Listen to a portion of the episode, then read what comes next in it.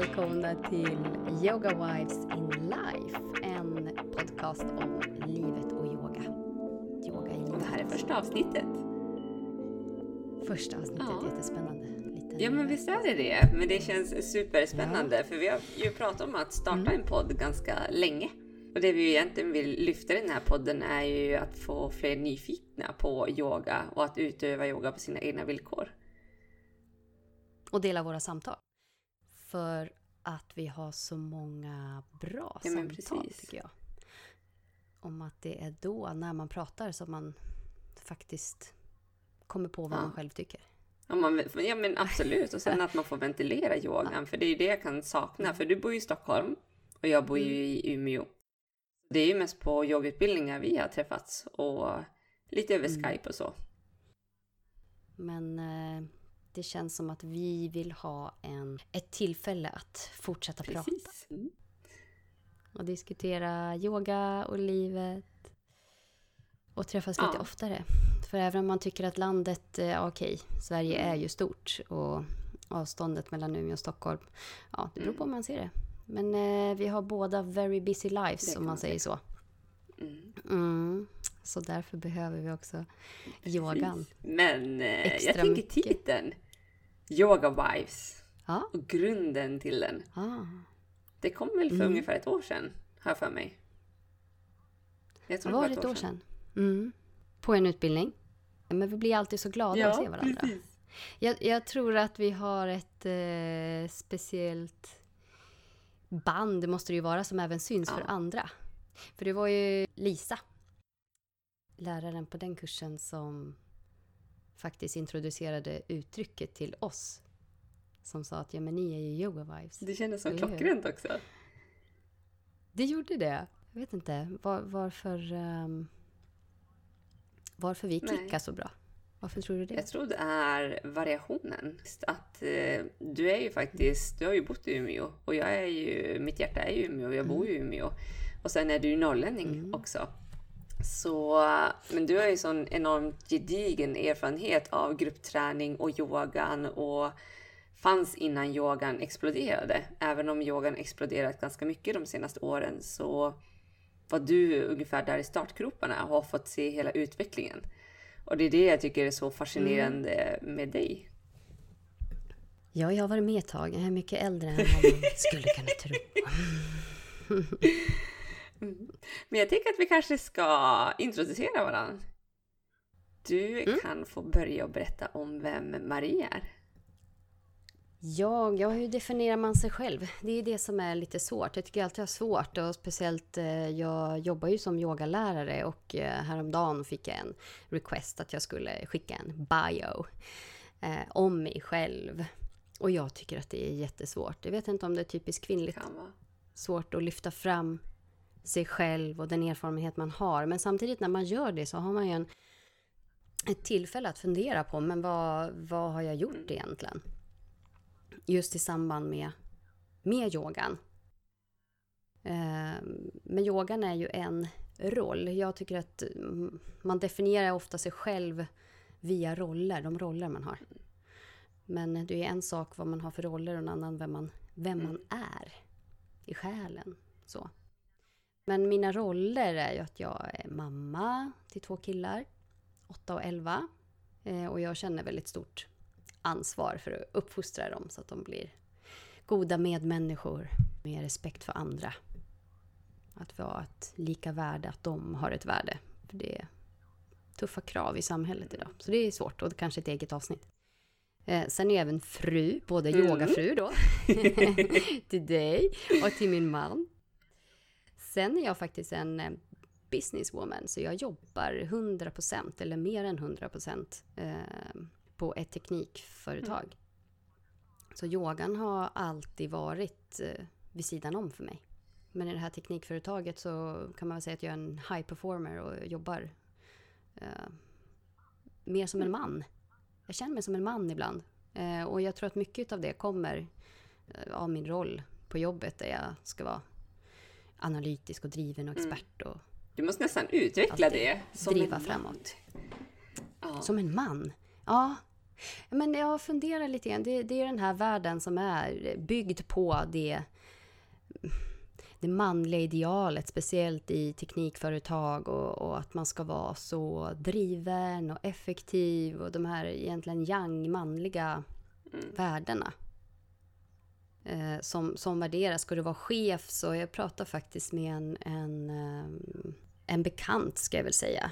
En, en kvinna som är ganska högt uppsatt i ett annat företag. Ehm, hon diskuterade just det här att hon går som coach för att eh, bli en bättre mm. chef.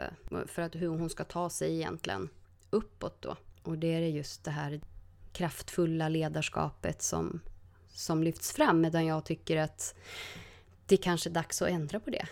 Varför ska en kvinna som vill bli VD eh, eller en, en chef, ledare behöva agera som en man egentligen.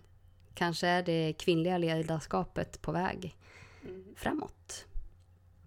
Jag hoppas det. Det känns som att det är ett skifte på gång som vi säkert kommer att ha tillfälle att mm, prata om fler gånger. Eh, man säger ju också att det, det är verkligen tiden. Tiden mm. skiftar. Det känns som att det är mycket som skiftar. Och det är mot det mer från...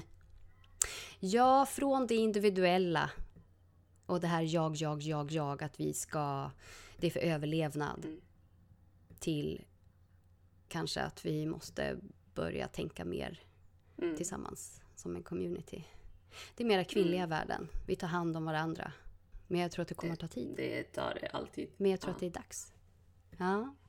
Men jag är nog också så, i min personlighet så, så är jag ganska, jag, jag kan känna mig lite the man mm. in the house ibland så eh, driven. Och... Det var det jag tyckte var så fantastiskt när vi var iväg till Portugal på en yogautbildning med Satu denna sommar. Eh, Vessel hette den utbildningen och Marie var den som hade styrt upp allting och vi andra tjejer som kom med från Umeå, vi följde efter Marie hela resan för att det var hon som hade styrt upp med biljetter och boende.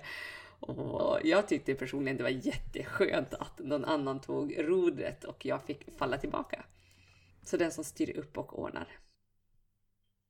Det tycker jag med. Att det är ganska skönt när någon mm. annan tar, um, tar kommandot. Jätteskönt att bara få åka mm. med. Men sen är jag ganska van att ordna saker.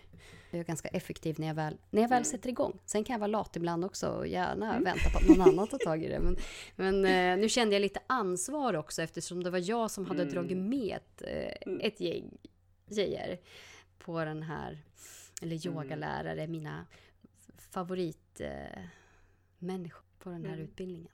Så då kände jag ansvar också. Det Men det gör jag så gärna. Men sen är jag yogalärare mm. också och har varit det som sagt mm. väldigt länge.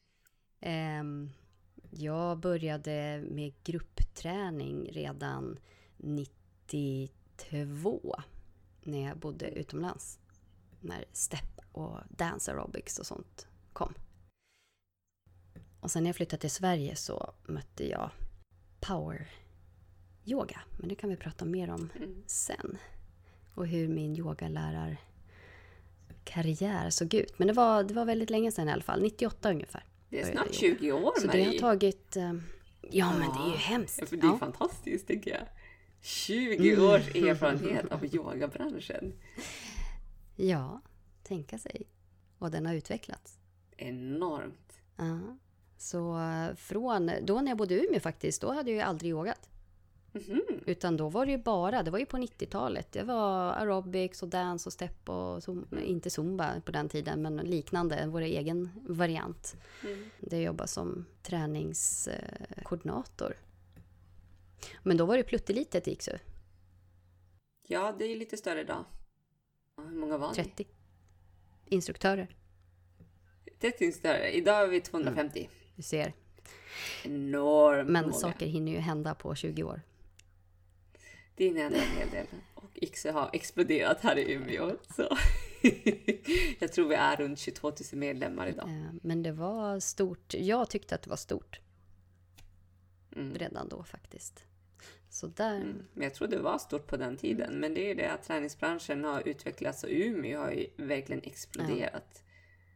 Och vuxit som mm. stad. Men eh, då pluggade jag ju. Sen har det blivit mycket yoga. Sen 98 så har det blivit mer och mer yoga. Det hjälper ju med många saker. Men egentligen är det bara de senaste tio åren. Jag har ju hållit på. Jag har ju varit yogalärare i 20. Men um, det är egentligen de senaste tio måste jag säga som jag har grottat ner mig och breddat. Mm. Från början var det verkligen det fysiska. Jag kom in i den fysiska mm. yogan och nu blir det, det kanske är åldern, jag vet inte. att man mm. vill. Det måste vara något skifte där. Ja, det tog mera, mera plats då. Jag tror att jag gick någon... Eh, första tio så, så kanske jag hade någon lite kortare utbildning, gick några workshops lite här och där. Men där eh, kände jag ett behov av att fördjupa mig helt enkelt. Lära mig mm. mer om... För det blev ju också ganska stort då, för tio år sedan. Det exploderade. Mm. De första tio var det mera gym, gymyoga sådär. Eller väldigt mm. obskyrt på små, små flummiga ställen då, där man... Mm. Som många tyckte var flummigt. Så är det mm. inte riktigt längre. Och det många är mer attraherade av idag. Ja. Att det flummiga har blivit inne och väldigt spännande och intressant. Ja. Men du då? Ja då. Jag har ju inte yogat i 20 år. När det var det 92 du sa att du bodde här ja. i Umeå? Då var jag tre år gammal. och det tror jag också det är det som sammanför oss, att vi är ju från lite olika, får man säga det, tidsepoker. Mm. Ja, men med olika erfarenheter, olika ingångar i yogan. Jag började ju yoga egentligen när jag var 16 år och hade hittat en yogabok av Blossom där hon hade solhälsningar och det var så kallt i huset där jag bodde. Så jag började göra solhälsningar på morgnarna för att få igång värmen och blodcirkulationen. Och då visste jag nog inte att det var yoga jag gjorde. Jag trodde det, det mer var gympa egentligen.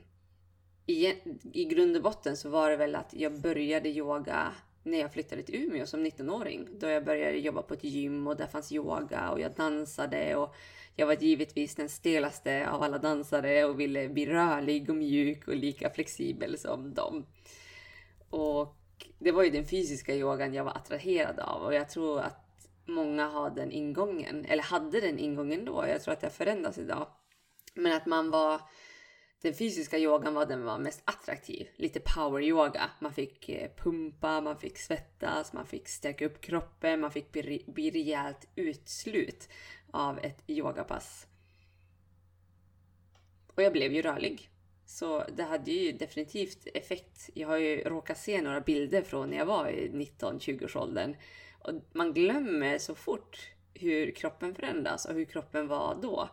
Men jag var jätte, jättestel. Mm. Och man tror, eh, många jag träffar idag säger ju att nej, men jag är för stel för att yoga. Ja. och ja, kollar man på de bilderna så kan man se att det är nej, du är inte för stel för att yoga. Jag tycker det är väldigt bra uttryckt det där. Jag vet inte vem det var som sa det från början, men det här att, att säga att man är för stel för att yoga, det är ungefär som att säga att man är för smutsig för att duscha. Ja. Väldigt Precis, Det är exakt samma mm. sak. Ja, och man blir inte rörligare ju äldre man blir tyvärr, utan kroppen blir ju stramare och stramare av olika anledningar. Det var min intuition till yogan och det har väl ändrats precis som för dig. Jag tror också att man blir lite mer förälskad i yogan ju mer man praktiserar den för att man ser vilka andra goda effekter den har på sinnet och humöret och orken och välmåendet. Att man hinner checka av kroppen betyder mer när man yogar och blir mer medveten om hur kroppen mår och man känner av de subtila signalerna snabbare än vad man kanske gjorde innan. Och att man lär känna sin egen kropp. Så även om jag har hållit på med eh, jag har ju tränat hela livet verkligen. Fotboll, mm. ballett eh, handboll, allt. Mm. Sen har ju faktiskt eh, dansen alltid varit det som, som har eh, triggat mig riktigt ordentligt sådär och, och som har mm. tagit fram den här rörelseglädjen.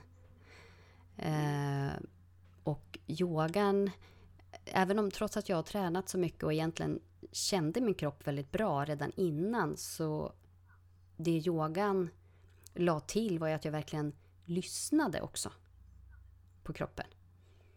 Inte bara kände den mm. och, och jobbade med musklerna, utan man kan jobba med så mycket annat och röra sig inifrån. Det, det gav mig så mycket att man kunde gå in i sig själv. Från början var det rent fysiskt, bara utifrån. Yoga utifrån och in, mm. alignment. Mm. Mm. Men det har ju också förändrats otroligt mycket under de här Enormt åren. mycket.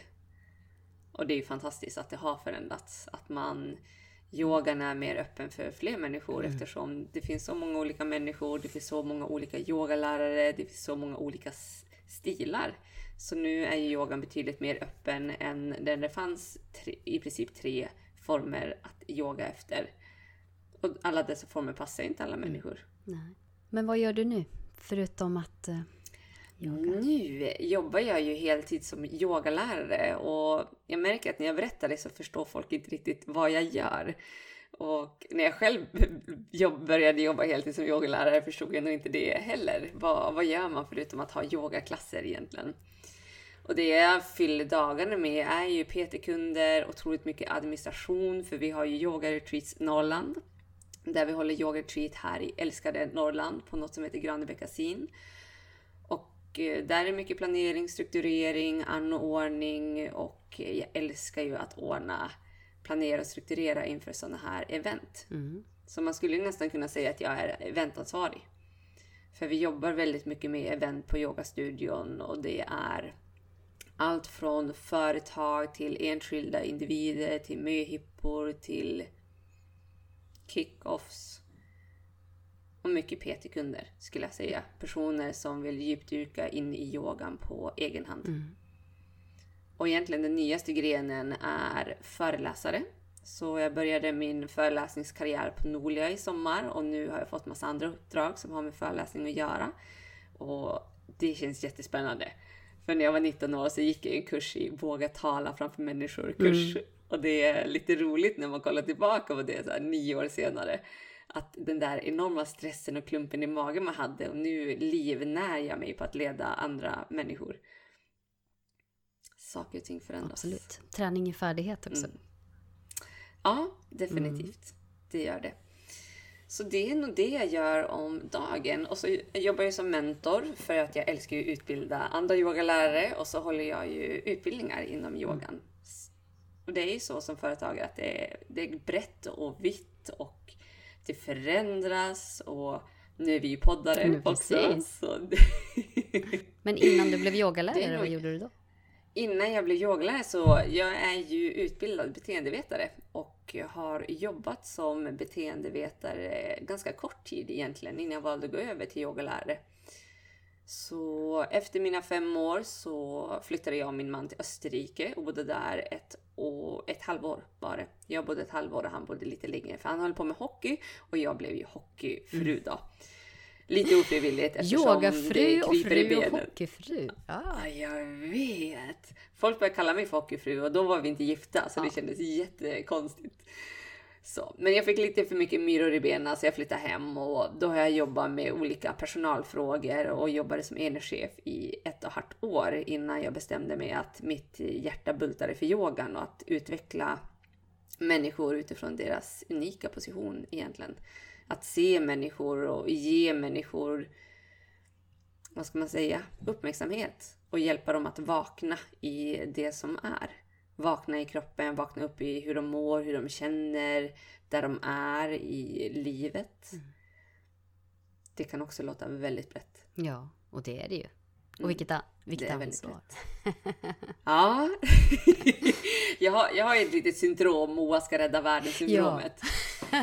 ja, så, men jag har tagit ner mig själv på jorden och tänker jag, jag ska finnas där som en mentor och ett stöd och förhoppningsvis en inspiration för människor här i Umeå så att de kan vakna upp och bli den bästa versionen av dem ja, själva. Underbart. Mm. Det är väl bra. Man ska ju agera där man, där man är. Man kan ju inte rädda hela ja. världen på en gång, men kan man bara rädda en människa så ja. är det väl härligt. Nu kommer din man hem tror jag. Eller? Nej. Det är min inneboende. Det är din inneboende? Yes, ja, just precis. det. Ni har skaffat en inneboende. Jag har skaffat två, två till och med. Till och med. Fullt yes, ös i huset. Superhärliga funktioner. Ja, det är bra. Uh -huh. Haft Ja, jag och Marcus jobbar ju så Ja. mycket så vi är inte så ofta hemma. Nej. Så Kan ni det blir ut? väldigt Det, det sällan är så man får göra som yogalärare också, dryga ut inkomsterna lite för man blir inte direkt rik Ja. på att vara yogalärare. Nej. Eller det är inte lätt inte, Men man blir rik på Man annat. blir rik på annat. Nej. Ja, du blir inte Ja. rik i pengar. Men vi har ju också diskuterat det här att det är mycket lättare att livnära sig på yogalärare Mm. i Umeå för att det är mindre konkurrens. Och konkurrensen ökar givetvis, men det känns som att det är lättare i ett litet samhälle eller ja, en liten stad i jämförelse med en storstad. Jag tror att det är ett helt eh, podcastavsnitt det här också med, med just konkurrens och vad det är. Och just som yogalärare, att det, det har ju exploderat så mycket så att det kommer så många nya yogalärare som vill, vill komma in och, och hålla klasser. Ofta är det ju så att man som yogalärare har en, just det, den här känslan att man vill rädda världen. Man vill verkligen och jag också. Eh, jag får lägga band på mig själv för att inte mm, köra yogaklasser helt gratis. Eh, just för att eh, inte förstöra för andra som försöker att leva på det. Jag behöver ju inte. Jag har ju mitt hundraprocentiga jobb eh, som jag tjänar mina pengar på. Yogan har jag bara av ren passion. Och jag tror att man kan leva på yogan Mm. om man inte bara har yogaklasser, Ja. utan man måste som fylla upp det med annat, för man orkar inte som människa att fylla varenda dag med fyra, fem klasser per dag. Inte med kvalitet tror jag. Nej, definitivt inte med Man kvalitet. blir nog rätt trött på sig själv också. Om man bara ska yogaklasser. Ja, det tror jag. Så, och så det är mer utvecklande att göra mer grejer. Men annars då, utom förutom att du är yogalärare nu, du pratar lite grann om vem, vem du är, att du, driv, du brinner för att rädda världen. Men annars, vem är du som, som person? Som person skulle jag vilja säga att jag är en otroligt engagerad person som älskar att utvecklas. Och det utvecklingsgrunden är väl det som har drivit mig fram till alla beslut jag har tagit längs med vägen. Att jag älskar att hitta nya utmaningar, jag älskar att jobba med kroppen, jag älskar att hitta nya sätt man kan arbeta med kroppen. Mm. Just nu jobbar jag otroligt mycket med handstående och jag har gjort det de senaste fyra, fem åren och tycker det är så spännande hur kroppen kan anpassa sig och hur man kan jobba med kroppen och jobba med kroppen som en helhet. Och vilken skillnad bara det senaste året. Enorm skillnad, men det är när man hittar rätt. Jag, gick ju till, jag har ju gått till olika professioner och fått proffshjälp så att jag ska få mer kunskap om min egna kropp och vakna upp i min egen Mm. kropp, så att säga. Men en otroligt engagerad och driven person som älskar att jobba med kroppen i olika former och struktur. Jag älskar ju styrketräna Mm. och kör ofta gärna tunga styrkelyft. Sen gillar jag också att ta promenader ut i skogen, åka hem till mina föräldrar, vara i sommarstugan, åka till fjällen. Och extremt nyfiken skulle jag vilja säga. Och Ja. kreativ. Men, det, ja.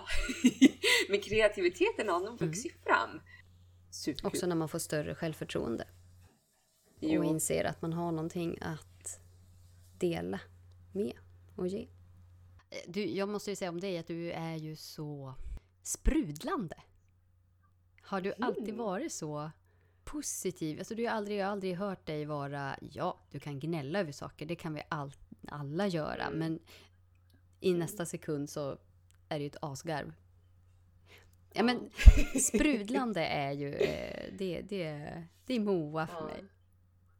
Mm, men det får jag faktiskt höra Ja. ganska mycket och jag tror jag har fått höra det alltid Mm. egentligen. Det är ett annat avsnitt i och för sig, men jag var ju ganska sjuk i Mm. anorexi under min tonårsperiod och då tror jag att det försvann. Men då fick jag ofta ändå höra att ja, men jag ser alltid så positiv och glad Mm. ut, även när jag var som sjukast av personer som kanske inte kände mig så mycket. Men jag tror att det är mycket från mina föräldrar. Jag har fått det. En sinnesinställning att saker och ting löser sig och att det kommer att gå bra. Sen är jag ju gift med Mr Wabi Sabi. Allt kommer att lösa sig. Eh, Min älskade make har ju råkat krocka vår bil så bilen är på skroten och vi är Men billösa. det löser sig. Så det löser sig och han löser det sig. Alltså jag, jag skulle få panik. Mm. Men då sitter han där som världens lugnaste människa. Han bara, men Moa, det är bara en bil. Jag bara, ja. Du har helt rätt, det är bara en bil. Det, det har inget värde i den här bilen. Vi behöver egentligen ingen bil. Även om man bor i Norrland och det är sex mil till närmaste grannen ibland. så, I alla fall sex mil hem till mina föräldrar. Men vi kan ju cykla överallt så ska man låna en bil. Och han är så underbar på det sättet att han för in mycket av den energin i mitt liv. Och vi har ju varit tillsammans nu i sju år så jag tror jag har fått otroligt mycket av han. Att jag har min grund i mina föräldrar och min familj och att de är väldigt sprudlande och vi har väldigt lätt till skratt. Och mycket av det jobbiga som har skett i våra liv har vi tagit igenom genom att skämta om det, ha humor i det för att klara av de allra svåraste stunderna. Och det har väl blivit en liten överlevnadstaktik för oss att saker och ting löser sig. Och det har löst sig. Så alla små grejer som sker idag, det känns som en fjutt i rymden. Ja. Om man jämför med de stora kliv man redan har gått igenom som 28-åring. Känns ju jättekonstigt att säga. Mm. Jag har tagit mig igenom livets hårda resa. I alla fall en del av Ja. den. Och jag är nästan dubbelt så gammal höll jag på att säga. Nej, inte riktigt. Men 43. Ålder är bara en siffra. Det är bara en så de siffra. säger. Precis. Det Det är är bara en yogan som håller mig ung. Ja, men det var ju faktiskt... precis. För vi lärde ju känna varandra på ett yogaretreat. Eh, På Mm. Bali. På Bali. Underbara Bali. Underbara Bali. Ja, vilka Mm. minnen. Men då, jag tror faktiskt Mm. att jag pratade mest med Marcus. Och han är ju en helt fantastisk person. Mm. Helt underbar. Ja. Och så, Och så pratglad. Precis. Inga problem att vara social med honom. Ja, det är härligt. Definitivt. Men, men Mm. ehm, varför tror du att vi matchar så bra? Det har vi pratat om lite grann. Vi är ju vi är ändå, du är 28, jag är eh, 40 plus får man väl säga då. då. Ja, vi säger Ja. 40 plus. Ja. Ja, jag- vi klickade ju, för det här var ju på våren och sen gick vi en utbildning tillsammans med samma lärare, Johanna Andersson, som vi var med till på Bali där i augusti. Och det var väl där vi fick se hur otroligt lik vi är. Att vi båda är drivna, att vi är nyfiken, du är norrlänning. Helt magiskt. Fast jag säger inte ett och båda hart. har- Jag säger. Men du har ju bott i Stockholm ja, ganska länge. slipat bort. Mm. Harta bara harta och harta bara he. Viktig kunskap här i Norrland. Ja, men vi båda är ju otroligt nyfikna och öppna. Alltså, vi är öppna för förändringar, vi är öppna för hur vi är som människor och du har ju alltid varit så himla cool när det kommer till kunskap och erfarenhet. Och jag vet inte, men eftersom vi inte gick, umgicks så mycket på Bali så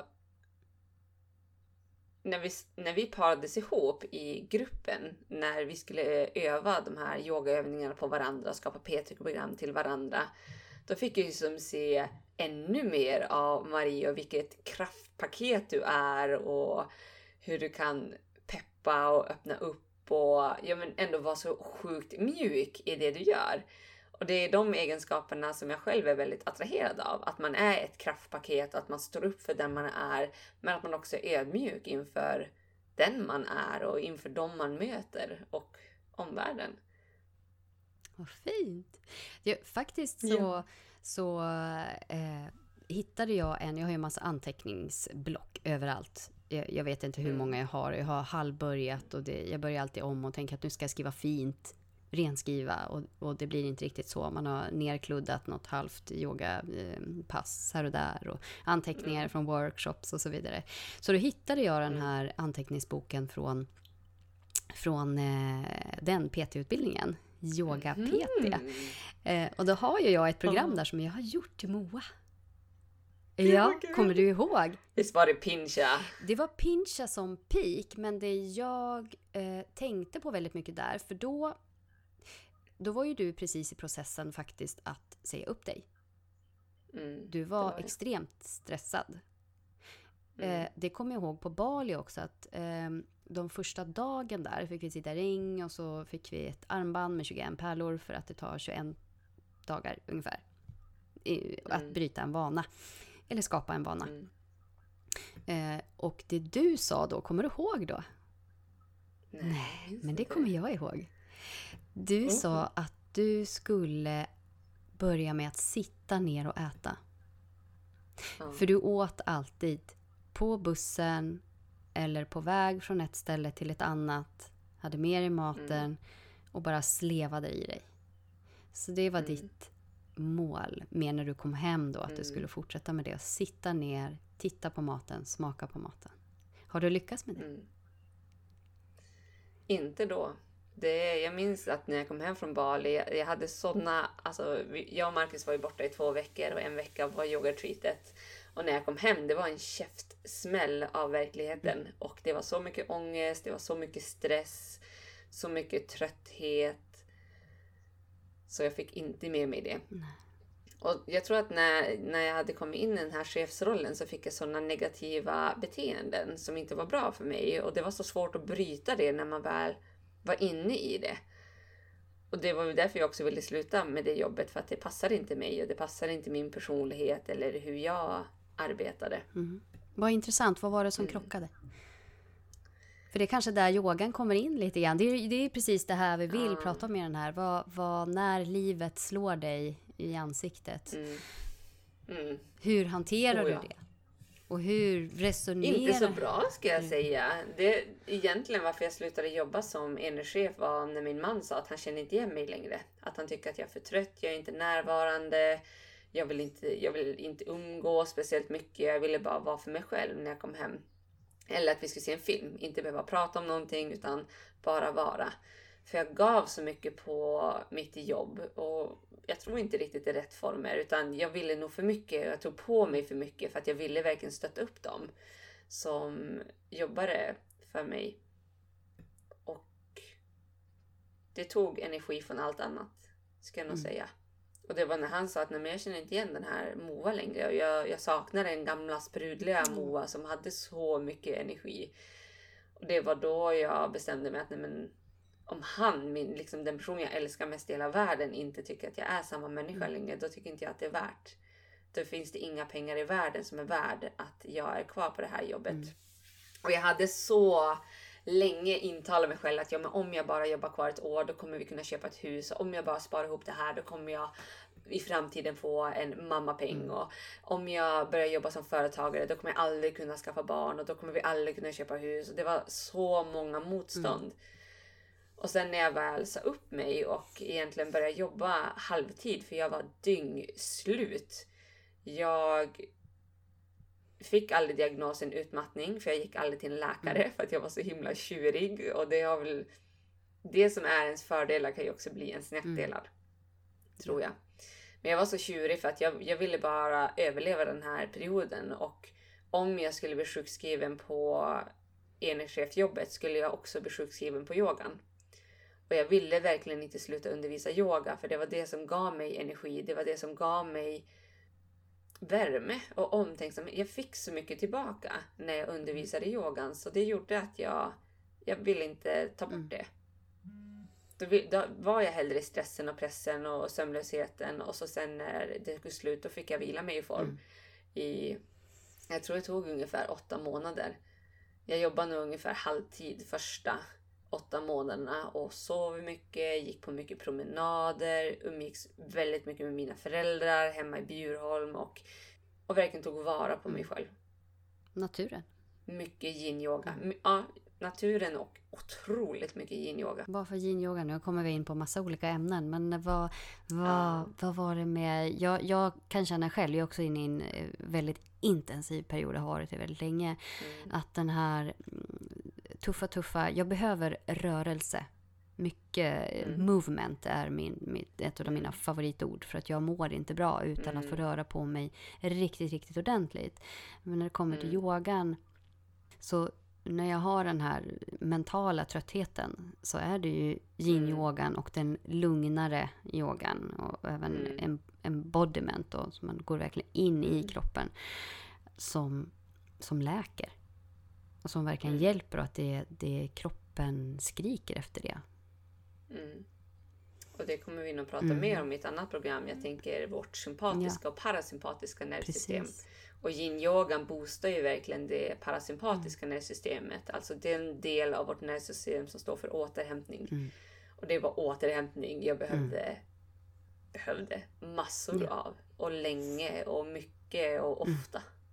För då om vi går tillbaka till den här PT-yoga-utbildningen som vi gick då. Mm. För då, då var det på våren, vi var på Bali. Eh, och sen på hösten där så var du, då hade du insett att det här, mm. det här funkar inte. Så du, du var precis på väg. Och några av dina utmaningar som jag skrev i den här boken när jag skapade då ett, ett pass för dig. För det är det som är PT-yoga egentligen. Många undrar, men vad är, vad är PT-yoga för någonting?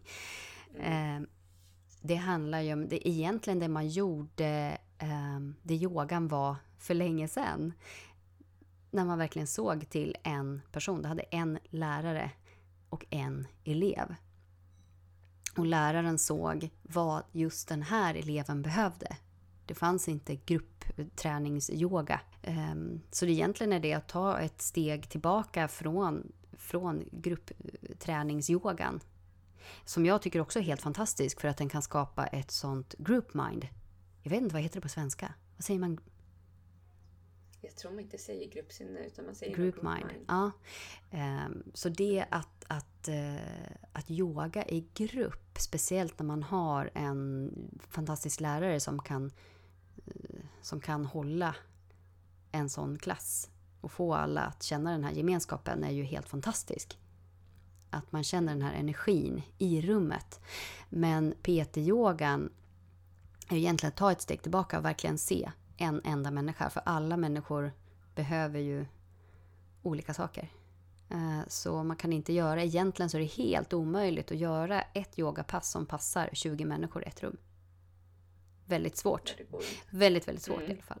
Så just PT-yogautbildningen här var ju egentligen att lära sig att, eh, att se just en människa och vad behöver den här människan, både fysiskt och mentalt.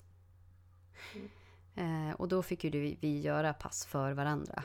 Så just dina utmaningar då som du hade, dels din sneda höft som jag nu såg sist när du gjorde handstående i Göteborg. Mm. Ja, det kanske du har jobbat på lite ja. nu sen dess. Eh, ja, det mm. har jag faktiskt jobbat på. Men din största mm. utmaning, det var faktiskt att hålla kvar i statiska positioner och även att ta dig tid för avslappningen. Just det. Jag skippade Du skippade avslappningen. avslappningen. Oj, får man säga det som yogalärare? det var väl när du, när du yogade för dig själv så att säga. Men just det här att du hade ja, så bråttom. Det. det. skulle bara gå snabbt, snabbt, snabbt och du blev otålig. Mm. Mm. Och när man känner det, att jag är för otålig för att ta mig tid för avslappningen, då ska alla varningsklockor börja ringa. Ja. Ett starkt tecken på att avslappningen är typ där man ska hänga. Ja. Exakt. Mm. Så det var väldigt kul att gå tillbaka till den här Jättekul, eh, boken. Du, du, ska få, du kan få det passet igen så får vi se om du... Jag tror inte att du kommer att ha nu så kommer inte du ha några som helst problem att göra det passet. För att du har ett helt annat lugn i dig nu. Just det här att andas igenom. Ett helt annat fokus. Men mm. det är också de utbildningar mm. vi har gått tillsammans som har gjort att vi båda är ju ganska grundade i global yoga. Mm. Men du började ju följa Satu och Embody and Flow mm. förra året. Ja, jag gick den första utbildningen med henne för nästan ett och ett halvt år sedan. Ja, mm. Jag gick den första 100 timmars delen där eh, i Satos regi. Då hade jag yogat för henne eh, en hel del där, ja, ett år innan kanske. Någonting sånt. Då bodde hon inte i Stockholm, så jag blev jätteglad när hon flyttade till Stockholm. För att det var någonting, det var någonting nytt, ett steg, verkligen ett steg vidare. När man kommer från den väldigt fysiska yogan, jag, jag älskar ju det tekniska. Eh, anatomin, eh, fysiologin och alignment och, och, teknik. Jag älskar verkligen teknik. Och det är ju en förutsättning för också, tycker jag, för att kunna gå in i kroppen. Att ha en god teknik så att man kan helt släppa den egentligen, så att det sitter i ryggmärgen. Om tekniken sitter i ryggmärgen, då kan du släppa den sen. Eh, då har man formen. Då har du formen och du kan bara gå in i dig själv. Och just eh, embodied yoga är ju ett, eh, de har så många verktyg för att komma dit. Hur skulle du beskriva embodied yoga? Embodied, embodied, flow. embodied flow. Det är ju ett eh, varumärke. Men det, det som det är för mig är Ja, men just att man har en verktygslåda eh, genom kroppen nå lycko, lyckokänslan och kontakten, den kontakten med sig själv som man egentligen vill ha. Eh, vi pratade ju innan om att den, den, här världen som vi lever i idag är väldigt maskulin. Det, det, det är liksom utanpå. På något sätt så känns det som att allting är initieras utifrån. Du tar till dig, eh, hela tiden så kommer det nya intryck utifrån och in hela tiden och du anpassar dig hela tiden efter de här nya intrycken som kommer och du ska driva, eh, agera utåt. Men med de här verktygen som man får, så, eh, eller att yoga på ett sånt sätt är att, eh, att verkligen gå in och känna kroppen och se kroppen fysiskt. Använda mycket fantasi faktiskt. Med eh, använda skelettet, se skelettet, vila i skelettet. Låta skelettet ta, ta vikt till exempel. Och se. Använda ditt skinn, känna det, känna flöden, känna um, körtlar, organ. Det är verkligen väldigt, väldigt um, mycket, mycket fysiskt men det, det, handlar, det behöver inte vara, man behöver inte vara någon expert heller eh, på, på hur det egentligen ser ut eller kunna anatomin på det sättet. Men har man bara fantasi så hjälper det otroligt mycket. Enormt, Enormt mycket, fantasi, mycket fantasi. Precis som med meditation också egentligen. Det, mm det är mycket fantasi. Om man låter den släpper loss den så är det någonting som händer. Man verkligen fokuserar. Det handlar ju om att, om att samla ditt fokus inuti kroppen. Och istället för att hela tiden ta emot intryck utifrån och agera utåt så, så börjar du, du, du låter allting börja inifrån. Vända uppmärksamheten till det som händer i din, i din kropp och connecta med hela, hela, hela dig. Ofta finns det ju sådana här områden i kroppen som är, eh, jag ska inte säga döda, men att man inte har någon kontakt. eh, vad är det Chad brukar säga? Dull, dull points. Att, att, eh, att bringa liv i hela kroppen, få kontakt med hela kroppen. Och det, det, det gör att man känner en sån... Ja, till slut så blir det lycka. Bliss. Mm. Uppfylldhet. Ja. Ibland, jag, jag är väldigt dålig på att prata svenska hela tiden. Men jag gillar också att vara mm. kreativ i att forma orden på svenska. Ja. För jag tycker att svenska är ett så otroligt vackert språk. Och vi pratade om det på vår yogautbildning, att mm. många tycker att engelskan är så mycket mer vacker. Och det tror jag för att vi inte är så vana att använda mm. beskrivande, ord, beskrivande ord i svenskan. Helst inte här i Norrland då vi säger Det är ganska kortfattat. om vi säger så. Det finns plats att fylla ut saker och ting. Ja. Och det är det jag tycker är spännande, att få återupptäcka svenskan. För det finns så mycket vackert i svenska. Jag undervisar ju både på svenska och på engelska. Det beror på. Här i Stockholm så är det ju mycket mm. icke-svenskar som är med på klasserna och då brukar vi ändra mm. så att vi kör på engelska. Så man får vara lite flexibel. Och det, det ibland, är det, ibland är det lätt och ibland är det... Man, man hittar favoritord. Vissa favoritord på engelska och andra på, på svenska. Sen jobbar jag mycket på engelska också min vardag. Så det kanske är därför jag skyller på det. Jag vill hemskt gärna prata bra svenska. Hitta egna ord. Men ska vi ta avrunda? Och vi vill ju avrunda med, eftersom vi är ju totalt nybörjare på det här med podd och teknik och planering, så vi är väldigt nyfikna på vad, vad ni lyssnare vill höra. Vi har ett helt spann av saker som vi är jätteintresserade av att snacka om. Men det känns ju ännu roligare om ni tycker och tänker till om avsnitten och vad ni skulle vilja höra mer av och vad ni skulle vilja utveckla eller att vi diskuterar. Syftet med den här podcasten är ju att, att få fler att, att bli nyfikna. Men sen har jag funderat lite grann också att jag, jag tycker ju om att förklara saker. Men på ett enkelt sätt. Ofta så är man antingen mm. lite för flummig, får jag säga så. Eller lite för oflummig. Eh, jag vill gärna att vi tillåter allt. Jag vill gärna känna att jag mm. kan få vara Eh, du säger att jag är ödmjuk inför min långa karriär som yogalärare. Och det är ju för att jag alltid känner mig som en nybörjare. Var jag än kommer egentligen. så känner jag mig alltid som en nybörjare. Jag tror att det är en bra, en bra egenskap. Men det är också ett... Eh, om, man, om man tror sig vara expert på ett ämne, då kanske man inte heller vågar prata om det riktigt utan att, vara, utan att ha bottnat ordentligt. Jag känner att jag skrapar gärna på, även om jag känner mig okunnig om ett ämne, så är det genom att diskutera det med någon annan som, som man verkligen får, kan, kan bottna. Och vi båda tror jag där också att vi känner att vi behöver inte ha svaren på allt. Vi, vi Mm. behöver inte ha en läkarexamen i anatomi och hur man verkligen kan kroppen utan vi gillar att uppleva saker och ting också. Och att ibland så behöver man inte ha vetenskapliga belägg på upplevelser för ibland är upplevelsen det viktigaste. Och där är ju placeboeffekten enormt forskad på om man visar hur mycket tankens kraft egentligen har. Att går man in i kroppen och verkligen tror på någonting, då kan det hända oavsett om man får medicin för det eller inte. Och det är det vi båda är nog fascinerade över.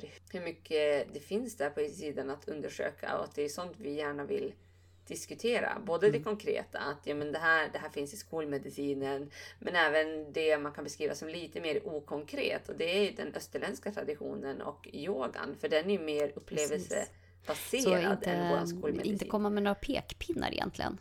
Utan bara vad, vad är vår upplevelse och vad, vad, vad tror vi? Sen behöver inte det vara någon sanning, för sanningen ändras ju också. Hela tiden. Mm. Och jag älskar Maria Bocks uttryck. Hon säger Nej. allt jag säger behöver inte vara sant. Och hon sa det när jag gick en utbildning för henne och det var så skönt. Och hon sa att ja, men jag ljuger inte för dig medvetet heller. Alltså, det jag säger behöver ju heller inte vara falskt. Men det är det att det jag säger, det är min subjektiva uppfattning av det jag har lärt mig, av det jag har läst, av det jag har studerat, av det jag har praktiserat. Och du måste hitta din egen sanning. Ja. Det är precis det det är. Hitta din egen jag tyckte det var sanning. fantastiskt. Absolut. Det som känns rätt Mm. är oftast rätt. Lyssna på. Och det är det vi måste lära oss också. Nu Mm. i den här världen som vi lever i idag. Att faktiskt lära oss att igen lyssna på intuition. För den har vi tappat. Tappat på vägen. Men vi, vi vill ha tips. Mm. Massa tips på vad ni vill höra. Oss diskutera. Och vi ser väldigt mycket Mm. fram emot det. Mm. Så man kan mejla yogawivesinlife Mm. at gmail.com. Jag tänker att vi avslutar med en meditation. Kanske blir det varje avsnitt, vem vet? Vi har ju pratat en hel timme här nu om vilka vi är och om oss själva. Så varför inte en meditation där man tar sig en liten funderare på vem man egentligen är under allt det där som man har och de roller man bär på. Så det är en ganska tuff meditation. Ungefär åtta minuter, så sätt dig bekvämt. Om du kör bil så vänta tills du kommer hem. Enjoy. Sitt bekvämt. Ta ett djupt andetag.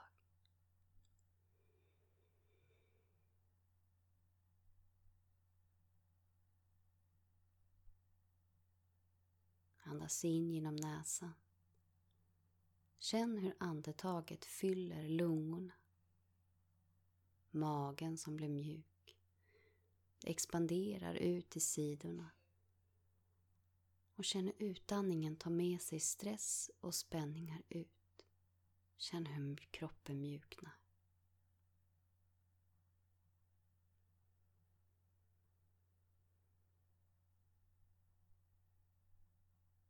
Mjukna i ansiktet.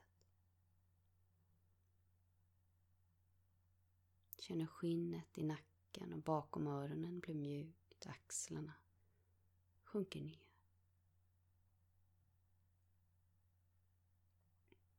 Forma händerna till en skål framför kroppen.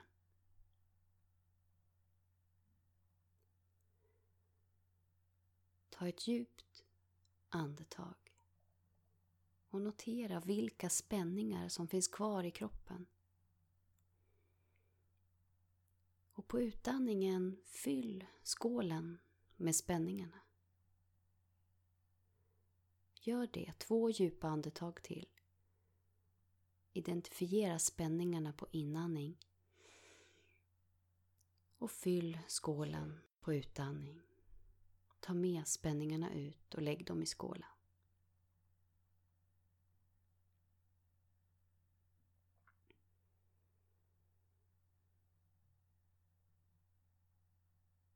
Notera nu vad som finns i din skål.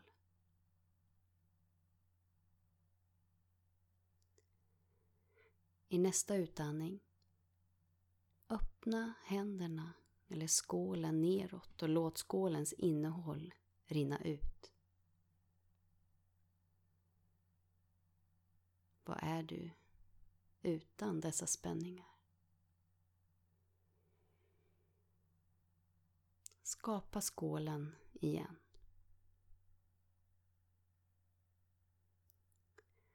Tänk nu på saker du har och som du inte behöver längre. Gamla kvitton, gamla kläder, gamla minnen. Fyll skålen med dessa.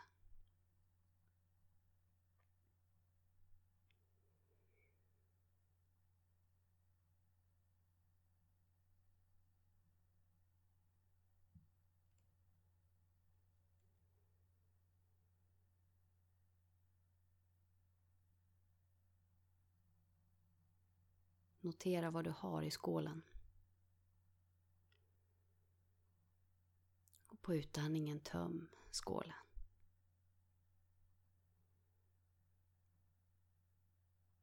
Vad är du utan dessa saker?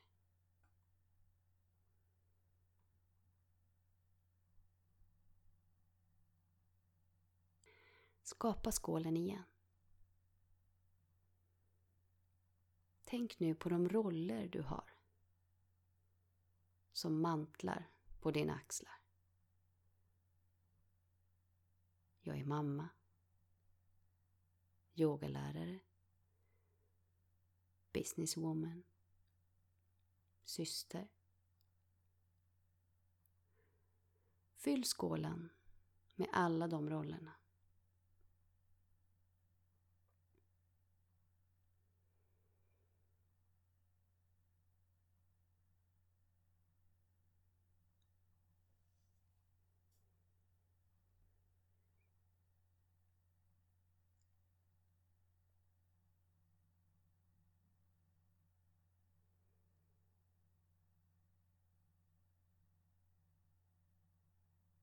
Notera vad du har i din skål.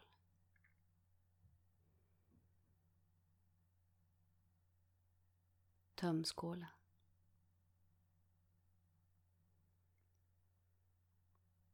Vem är du utan dessa roller?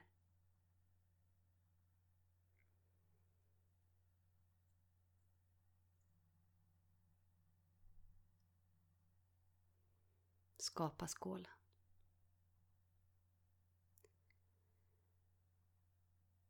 Tänk nu på saker du har. Jag tänker på min säng, min kudde, kaffebryggare, mitt hus, mitt jobb.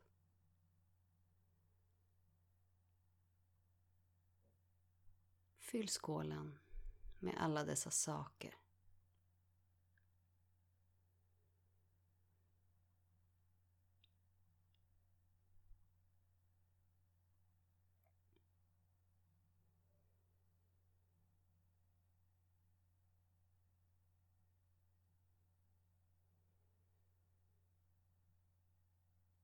På inandning, ta en runda runt dig. På utandning, släpp ifrån dig sakerna ner i skålen.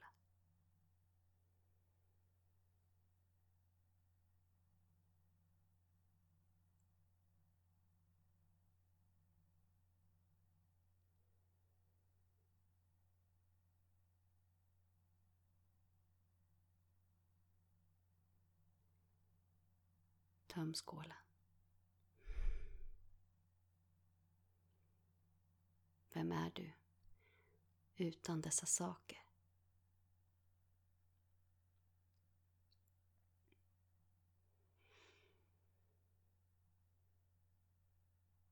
Tänk nu på det du älskar. Jag tänker på rörelse, yoga, min familj, mina vänner.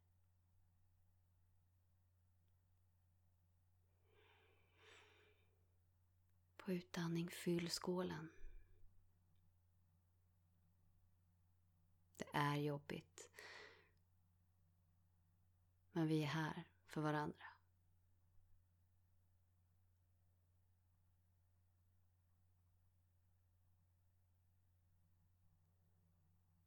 Se vad du har i skålen.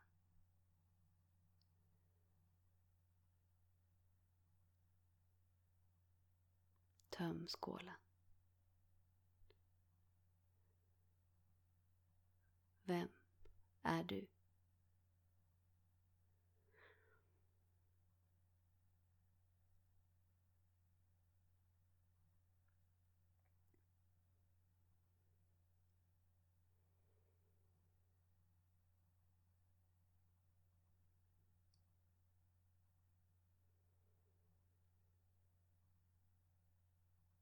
Vad är kvar?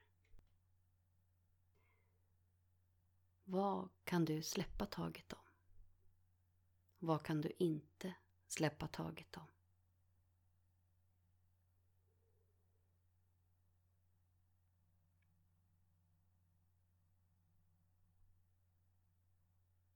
Lägg händerna över hjärtat. Andas in i hjärtat. Gör det större. Gör mera plats runt ditt hjärta. Och känn tacksamhet över allt